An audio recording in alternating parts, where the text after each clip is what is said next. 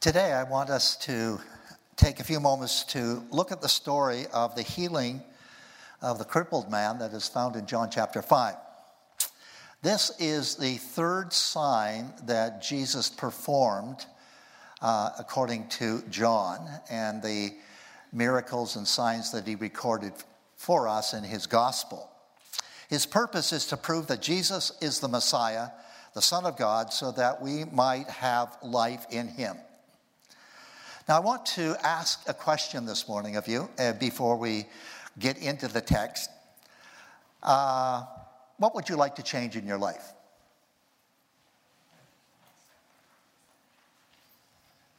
What would you like to change in your life? I've been reflecting on that in my own life. Some behavior, attitude, habit, addiction. Some of you might be able to answer that question immediately. You know because you've been trying to change for years. You've been looking for answers for a long time, reading books, surfing the net, even visiting counselors.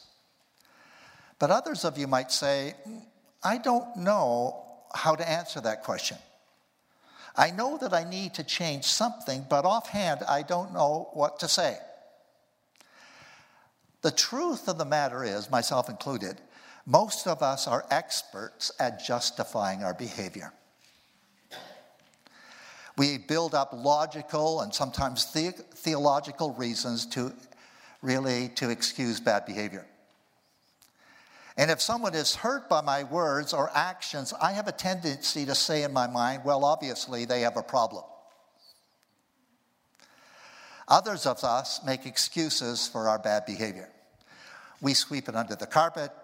We blame it on stress. We blame it on our parents, our upbringing, and sometimes we blame it on our uh, spouse or the adverse circumstances of our lives. On the other hand, if I asked you to turn to the person sitting next to you, a close friend, or your spouse, or your mother, or your daughter, and say to them, Please tell me where I need to change, and I promise I won't be defensive or make you pay for telling me the truth. I'm sure they will not be at a loss for words. We might be able to deceive ourselves, but we can't fool those who are closest to us. The bottom line is this it takes real courage to honestly look at our lives. I was talking to a husband uh, uh, who was having marriage problems a few months ago, and he and his wife decided to go to see a counselor and he was looking forward to that because he was looking forward to getting that counselor on his side so that actually they could gang up on his wife so she would change. He said to me, The hardest thing for this counselor was to get me to look at my own life. But once he did, and I was able to look at the mirror of my own life, it was a painful experience. So, as we unpack this story, I would encourage you to put yourself in the story. Just think of this for a moment. Put yourself in the story. What do you see? Who do you see? What do you smell? What do you hear? How do you feel? And I want you to imagine Jesus walking up to you and looking down at you and speaking to you.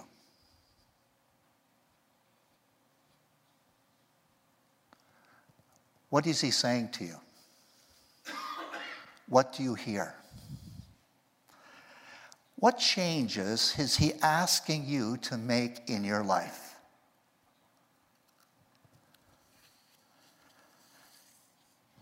This story can be broken into three parts. First of all, Jesus seeks out the man. Secondly, Jesus intervenes in this man's life. And thirdly, Jesus calls him to live a transformed life. First of all, Jesus seeks out this man. Verse 1 says, After this, there was a festival of the Jews, and Jesus went up to Jerusalem. Now, we're not told what this festival is, nor were we told when this incident happened in the life of Jesus. We are simply told that this incident happened at the sheep gate near the pool of Bethesda. The sheep gate is uh, mentioned three times in the book of Nehemiah, which was located in the northern wall of the city. The gate led to the sheep market, and in between was, the, was this pool. And archaeologists tell us that there were two pools actually, surrounded by four covered colonnades. In the shelter of these colonnades was a crowd of infirmed and crippled and deformed people waiting to be healed. And when I first read this story and account, I visualized in my mind a kind of spa where a great number of people, disabled people, had gathered. But that's not a correct image. These are dirty, rust colored pools of water, surrounded by desperate people. It's a little like East Vancouver, where people are sprawled on the sidewalk or leaning against the walls of buildings. It was a place to be avoided a dirty place full of foul smells. And according to the folklore of the time, these pools had healing power. And whenever the water was stirred by an angel, the first one into the pool would be healed. This reference to the periodic disturbance in the water suggests that these pools were probably fed by underground springs. So, why is Jesus here? What's he doing here? Why does he show up in this unlikely place? Jesus came looking for broken world people. He's looking for people. He takes the initiative. He is on the hunt for you and me. While we were yet sinners, we are told he died for us. He first loved us. It's not us seeking God, it's God. It's not us seeking God, it's God seeking us. Secondly, Jesus intervenes in this man's life. Jesus asks him a simple question Do you want to be healed? in verse 6. Interesting question, really. This man has been coming to this pool for 38 years. He is not a young man. Every day for decades, this man has had his relatives and friends carry him to this pool and to leave him there for the day. And so Jesus singles him out. Do you really want to be healed? He says. And this is a crucial question. If we're happy with our lives, there is nothing God really can do to help us. It's interesting to listen to the man's response. He's been an invalid for a very long time, long enough to give up any hope of ever getting well. He's coming to terms with this disability. He's learned to live with his disappointment. It's not that bad, he says to himself. There's nothing I can do about it. If you can't accept me the way I am, that's tough. I'm coping. These people gathered around here are my friends, my family, my community. They support me. Daily we gather and share our stories. And so the question is does he really want to be healed? There's a lot of attention associated with being sick. He doesn't have to go to work, he doesn't have to provide for his own needs. Sir, the crippled man says, when the water is disturbed, I have no one to put me into the pool while I'm coming myself. Someone gets down ahead of me. True, but I want you to notice he doesn't answer Jesus' question. He simply makes an excuse as to why he is not healed. Thirdly, Jesus calls this man to a uh, transformed life. He first says in verse 8, Take up your bed and walk. Jesus forces him to make a decision, to make a decision that's hard for him to make. He's forcing him to take ownership for his own life and to exercise his faith. Take up your mat and walk, said Jesus. What will he do? This is his moment of truth. Will he obey Jesus and stand up and walk, or will he choose to remain curled up on his mat? Deep in his heart, he knows that this man has the authority to set him free. But it's up to him. It's his moment. It's now or never. And there will be times in all of our lives when we will be confronted with the need to let go and allow Jesus to lead us into a new level of life and freedom and transformation. But it will always be up to us. It wasn't an easy decision for him to make. For 38 years, he has been dependent upon others. He will now have to take responsibility for his own life. No more dependency upon others. No more excuses as to why he can't take care of himself. No more blaming others. Get up, said Jesus, pick up your mat and walk. What will he do? The decision is his. If he's content to say, stay sick, or will he make a decision to get well? Notice his response. At once the man was cured, he picked up his mat and walked. It's interesting to know that not everyone was supportive of his decision. The religious establishment was really ticked off. It's the Sabbath. The law forbids you from carrying your mat on the Sabbath, they said. And here's the deal when a person decides to get well, to change, it affects everyone around them. It forces everyone to readjust their thinking and behavior. And not everyone will like it. It forces them to face their own dysfunctional behavior, to let go of their enabling tendencies. Some of the strongest resistance to change will come from the religious establishment, from your friends, and from your own family. As the crippled man bends over to pick up his mat, Jesus fades into the background. Jesus is never a showman. He does his work of transformation in a quiet fashion.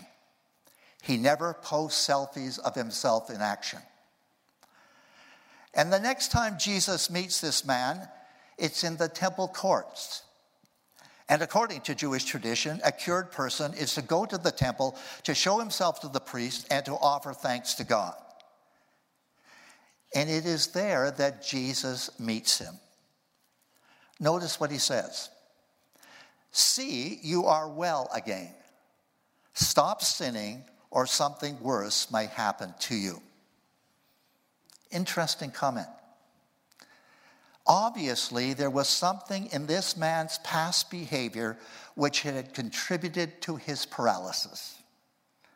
So Jesus is saying to him, You're a new man now, so don't go back to your old way of life, to your old habits, to your old friends, to your old dysfunctional enabling behavior. It's time to establish new priorities, new disciplines, new behavior, no more excuses, new friends. In conclusion, let me tell you the story of a friend of mine. I'm going to call her Brenda. That's not her real name, but years ago she gave me permission to tell her story. Brenda came from a very dysfunctional British family, proper family. She was over disciplined by her father. He became very heavy handed in his discipline, and he hurt her emotionally very deeply. As a teen, she felt totally unworthy. I first met Brenda after she married. She be, began to attend the church I was pastoring with her husband and young son and parents. It wasn't long before we realized that Brenda had some serious emotional problems. As a young girl and teen, she had been abused, as I said, by her domineering father. And she was filled with incredible anger. In fact, uncontrollable bursts of rage. She was overweight. She purposely dressed in baggy clothes that covered her entire body. Her hair was long and unkept, and she wore heavy steel toed construction boots. On one occasion, she kicked a hole in my wall in my office with her boots.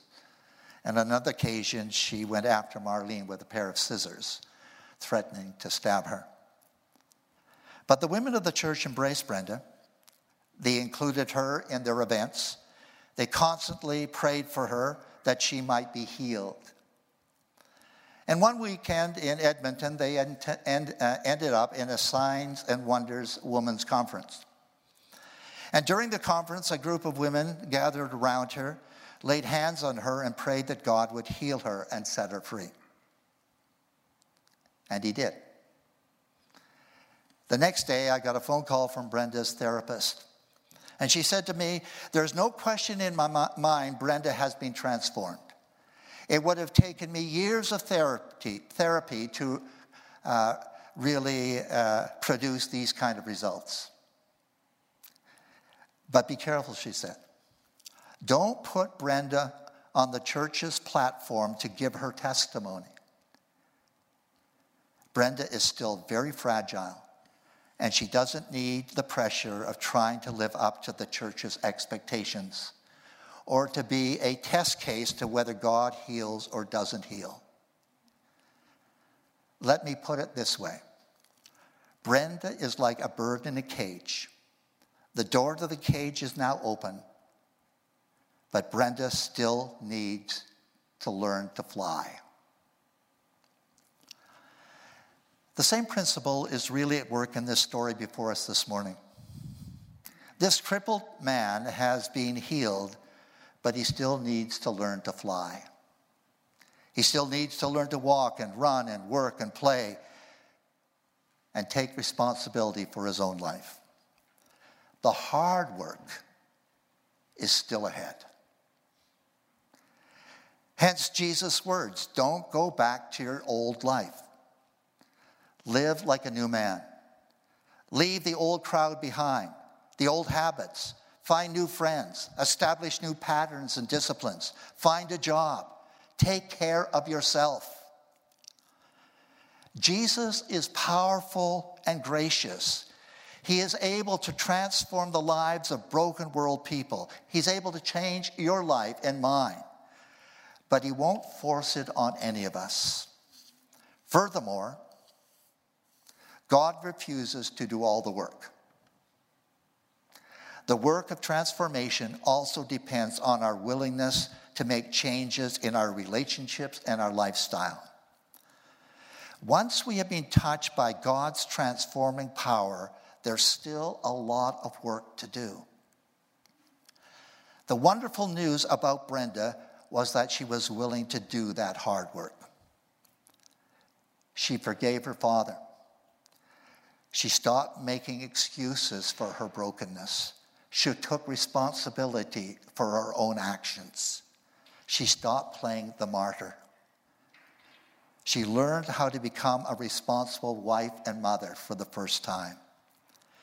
And then she enrolled in university and earned a PhD in counseling. She was set free. This miracle is a sign pointing to Jesus' power to transform our lives. But the miracle is always only the beginning. Through the power of the Spirit, we must take responsibility to build on the foundation which Jesus has laid. Otherwise, the change in our lives will only be superficial and temporary. We'll be back to the old habits in no time at all, complaining that the Christianity that we've been following really doesn't work that well.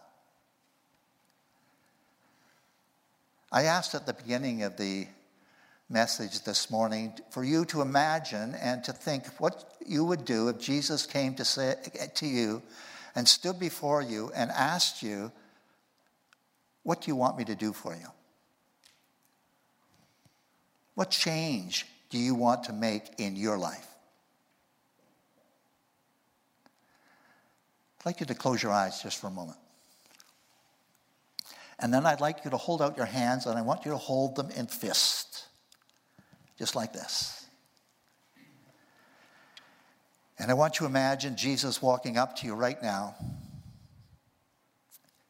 And what is he saying to you? Close your fists, cling to them. What are you clinging to which you need to let go of? Fear, unforgiveness, a need to control, the need to be right, a theology of rules and regulations which makes you feel good about yourself, anger towards God. And Jesus asks you, Do you want to be healed?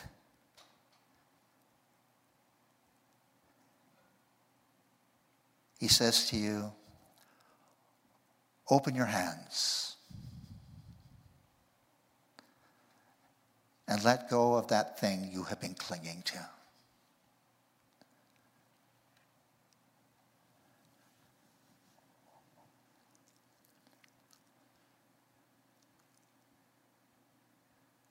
Let it go. Turn over your hands and drop it at the feet of Jesus. I know what those things are in my own life.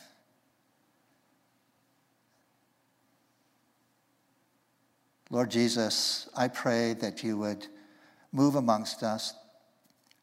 I pray that you would touch us with the power of your Spirit and set us free in a new way. And once you've done that, help us, Lord, to develop new habits, new way of doing things new disciplines, so that the transformation that you have begun in us will really be permanent and long lasting. And Father, we pray for that because our behavior sometimes has wounded and hurt other people. And we don't want to do that anymore. In Jesus' name, amen.